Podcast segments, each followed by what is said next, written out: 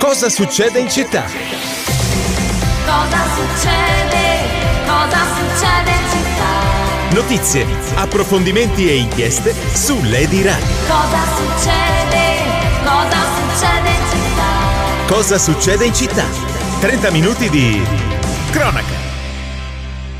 10 e 01 giovedì 24 settembre. Dario Baldi che vi parla. 30 minuti di cronaca 30 minuti speciali perché in questa mattinata vogliamo raccontarvi una storia anzi ve l'abbiamo un po' raccontata anche durante la campagna elettorale perché abbiamo al telefono con noi Jacopo Melio che possiamo dire ormai è consigliere regionale per il Partito Democratico eletto con 11.233 voti nella circoscrizione Firenze 1 buongiorno Melio Buongiorno, buongiorno a voi. Allora, avevamo aperto la nostra rassegna stampa estiva insieme a lei, eh, ovviamente non c'è eh, ancora l'ufficialità, proprio diciamo come si suol dire l'atto, però possiamo chiamarla consigliere. Si può dire che sono stati fatti salti altissimi, perché nel senso ce l'avevamo detto, bisognava fare questo salto, ci aveva invitato anche qua sulle di radio, eh, insieme a un gruppo nutrito, visto su Firenze, di tantissimi volontari, militanti che l'hanno sostenuta è entrato in consiglio regionale con un risultato incredibile.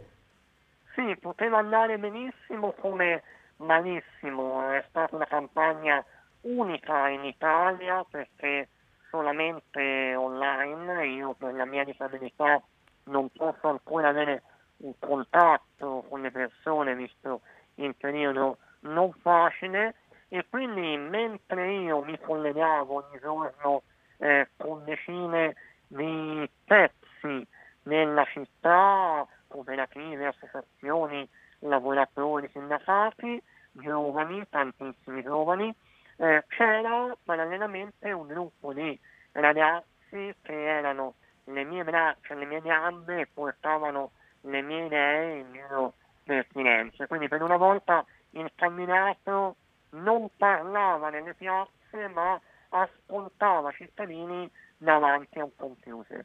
Ecco, eh, tra l'altro questo ce l'aveva già un po' raccontata che la sua campagna sarebbe stata così. Io le chiedo una cosa, perché l'altro giorno abbiamo analizzato anche un po' eh, l'absa di votare. Ecco, abbiamo avuto ospite la sposa che ha votato vestita eh, con l'abito eh, post matrimonio. Io le chiedo Melio un po', lei è uscito ovviamente dopo tutta questa quarantena per votare. Com'è stato votare dopo eh, tutto questo tempo, diciamo, che è stato obbligato a restare a casa? Uscivo di casa da febbraio, mi sono alzato molto presto, sono andato al seggio alle 8 di mattina per evitare appunto che ci fossero troppe